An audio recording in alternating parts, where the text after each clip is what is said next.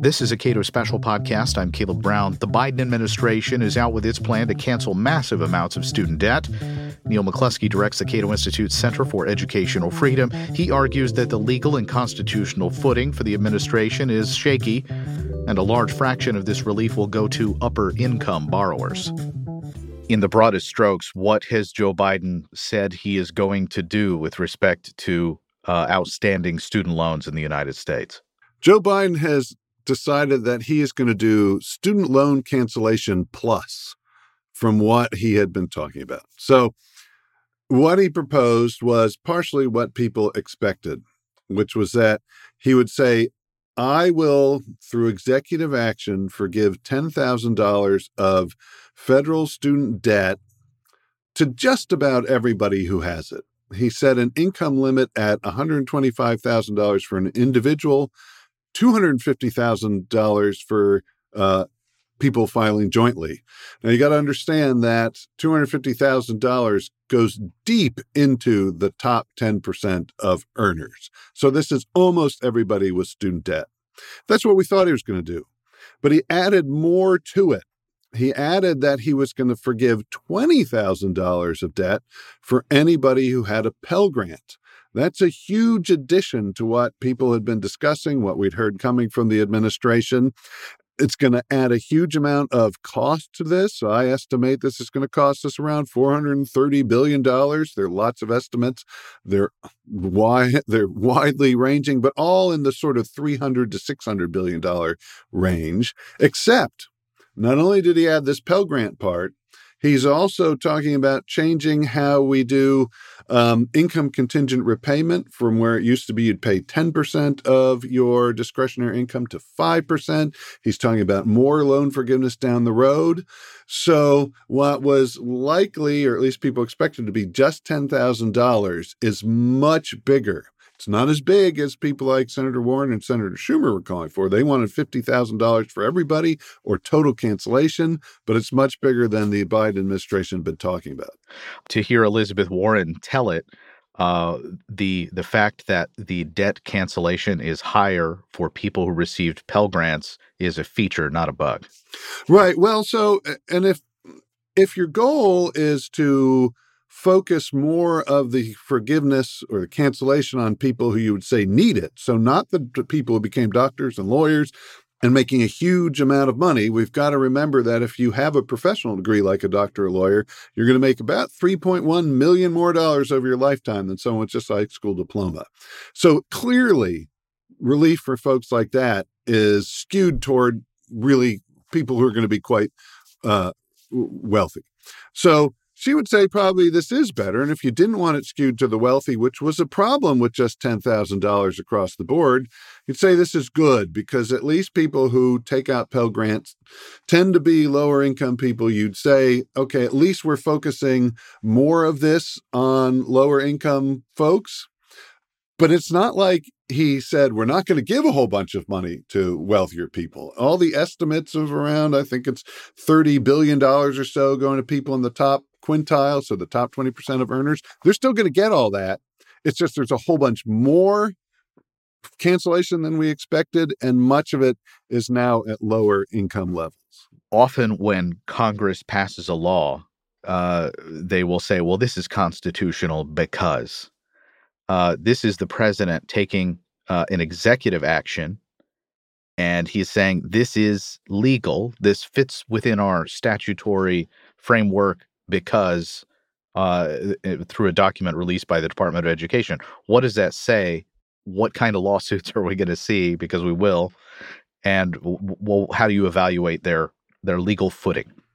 So I think we have to look at this sort of in multiple levels of unconstitutionality and then the legal issues. So the first level of this being unconstitutional is one, unfortunately, that many people have given up on, but Student loans, federal student aid, none of that is constitutional. The federal government's given specific enumerated powers. Those are the only ones they have.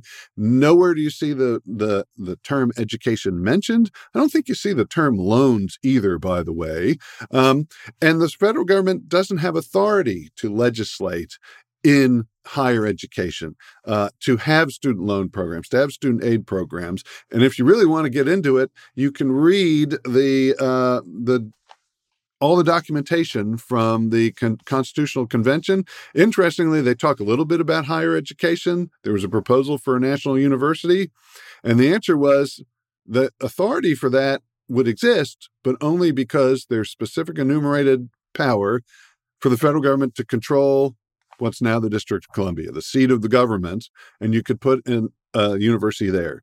So they did talk about education and higher education. There's just no conception that the federal government would run something like this. So the programs are unconstitutional. The second unconstitutionality is that the president does not have authority, he doesn't have power of the purse that is given to Congress. It stretches beyond imagination, beyond credulity, the idea that, well, it's not really spending money if what had been loans, so money that went to people but they were supposed to pay back, can now by presidential fiat become grants. So that money doesn't get paid back. That is a very different thing. That's an expenditure, and that has to come from Congress. Then finally, there's the legal aspect of this. Are there laws that allow the president to do mass cancellation? And there aren't. First, people pointed to the Higher Education Act, passed in 1965, amended many times since then, to say, well, he is allowed uh, for the Secretary of Education to waive loans and forgive loans. And it's true, but only in the context of specific programs that Congress created. So, your public service loan forgiveness program, income contingent uh, repayment, things that have been created by Congress and authorized by Congress. Then, what the administration did in a note that seemed very much like an afterthought, but we better put it out there because we got to have a legal justification is well, maybe under the HEROES Act we can do this. And the HEROES Act was passed uh, in the wake of 9 11 and was supposed to really be about people who have student loans but are called up for military service uh, don't have to repay their loans while they are serving because it could be very difficult. And the idea was you don't want to make them financially worse off as they are dealing with a national emergency. Now, they've sort of seized on this emergency uh, idea to say, well, COVID 19 was a national emergency. So we can use this because we don't want student borrowers to be worse off because of this emergency. The law wasn't really about something like this. And it's crazy to think that borrowers are worse off. Why? Because um, in March 2020, when we are heading into lockdowns, the Trump administration froze repayment on student loans. That freeze, for reasons that are beyond me, has been extended now, actually, by the Biden administration all the way to the end of 2022. But we've had freeze extensions. I think this is the sixth or seventh time where we haven't required anyone to pay back. And essentially, their interest payments were zeroed out. So, by any measure, student borrowers are actually better off because of COVID. So there's no way you can say cancellation is justified to make sure that they aren't harmed by this national emergency. So there is really no legal justification and there's absolutely no constitutional justification. The question then is does anybody have standing to sue? What does standing look like in a case like this? Because I feel like uh, my wife and I might have some standing uh, given the student loan payoff that we engaged in about 10 years ago. So this is a this is really a, a, a knotty point. So it's clear that what the president did is illegal and unconstitutional. The question is who has standing? And to me, that is not clear who would have standing to sue. The people most immediately hurt by this are taxpayers. So the idea of a loan is you borrow money, you pay it back. The federal government has already budgeted as if that money is returning, which means if it doesn't get returned, taxpayers have to make up that difference. They are most directly hurt, but there is almost no precedent supporting somebody having standing just as a taxpayer. You can't say bad policy that costs you a lot of money gives you grounds to sue. So, unfortunately, it seems like taxpayers themselves, the most directly harmed, don't have standing. Then it's people like Caleb you and your wife and people who sort of did the right thing and repaid the loan because the nature of a loan is you borrow, you repay, you would say, well, on a relative basis, you've been hurt. My guess is that will not give you standing because the grounds on which you took the loan, you just fulfilled them. You were not, someone didn't inflict a harm on you. You just did what you thought you were supposed to do. It's a relative harm, and that a whole bunch of people who didn't do what they're supposed to do suddenly get a whole bunch of money. I would guess, and I'm not a lawyer, but I would guess many courts would say, well, you weren't really harmed just because other people end up better off. So then the the question is, well, who can actually establish a harm? It's hard for me to think of some. Uh, there was an idea put out there that maybe student loan servicers, so the people who have contracts with the U.S. Department of Education to service loans may lose out on money because they have people fewer people to serve. They may lose out on some fees and things like that. That seems pretty tenuous. You'd have to get in their contract. So I think there should be a lawsuit. Oh, and Congress could sue, presumably, in that the executive has taken their power, but only Republicans would likely do that, and they're not in the majority. So I think it's a really big question who actually could go to a court and get this stopped because they have standing what of the impact on the people themselves, the people who who borrowed this money, who find themselves in a slightly better situation? Like we can't we can't forget about them. They're uh, happy about uh, this cancellation.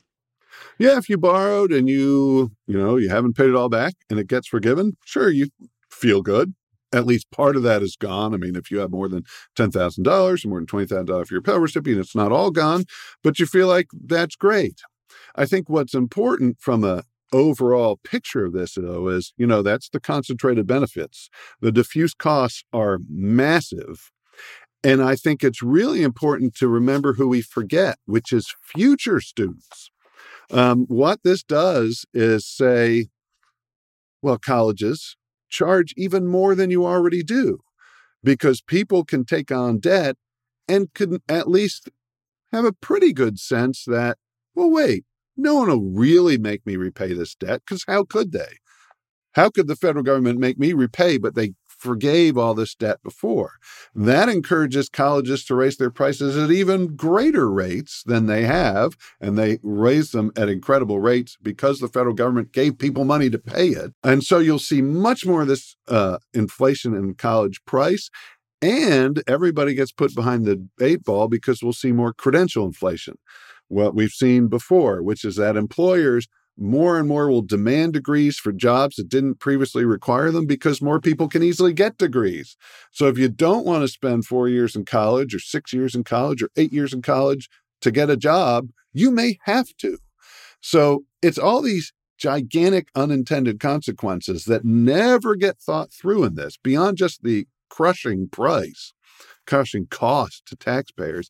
That's what we really have to worry about. So the people that we're trying, you know, we say the federal government's trying to help with all this aid and cancellation, we're just hurting them. But yes, people who get their current debt forgiven, they're better off. But even that, you know, the president talks about this will be incredible stimulus for more housing and buying more houses and buying stuff like that. Of course, that feeds inflation, which is a huge problem. But it's also you've gotten this debt forgiven, but on a in terms of what you're actually paying, the impact is really month by month in that the only income you're gaining in any given month is what you would have paid on your monthly payment. And, and of course, no one's been paying those for two and a half years. So even what looks like benefit is not nearly the benefit we think it is. How likely, uh, given how uh, student loan forgiveness programs have functioned uh, over the last decade or so, this was pretty dramatically oversold. That is, uh, if you work for a nonprofit or the government in some capacity for 10 years, you would have a lot of your student loans forgiven. A whole lot, very, very few young people ultimately qualified and actually went through uh, that sort of I don't know what you'd call it, uh, it, that difficult situation to cross every T, dot every I, and get it done? Is it, is there any likelihood that this will face the same kind of bureaucratic problems? Yeah. So, I mean, in particular, you're referencing the public service loan forgiveness program, although there are a whole bunch of loan forgiveness programs. And frankly, just the sheer number and the acronyms confuse the heck out of most people. What Congress and the president now have done is every time there's a problem, they create a new program, which makes it even more confusing what to do.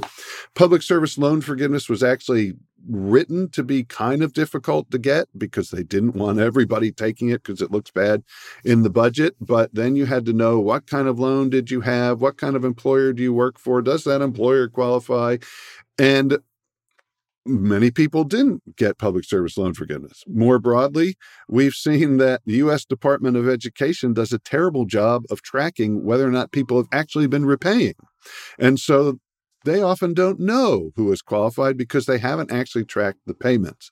It does make you sort of um, dubious that the U.S. Department of Education is now going to be able to take mass cancellation, including cancellation contingent on whether you qualified for a Pell Grant, and efficiently determine whether or not you get cancellation and then execute that.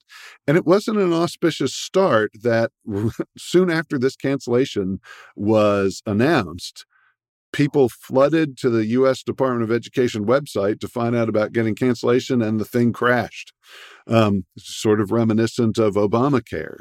Um, and so we should not have much confidence that the U.S. Department of Education is going to efficiently and effectively execute this because they don't have any track record of having done anything even remotely like this successfully in the past.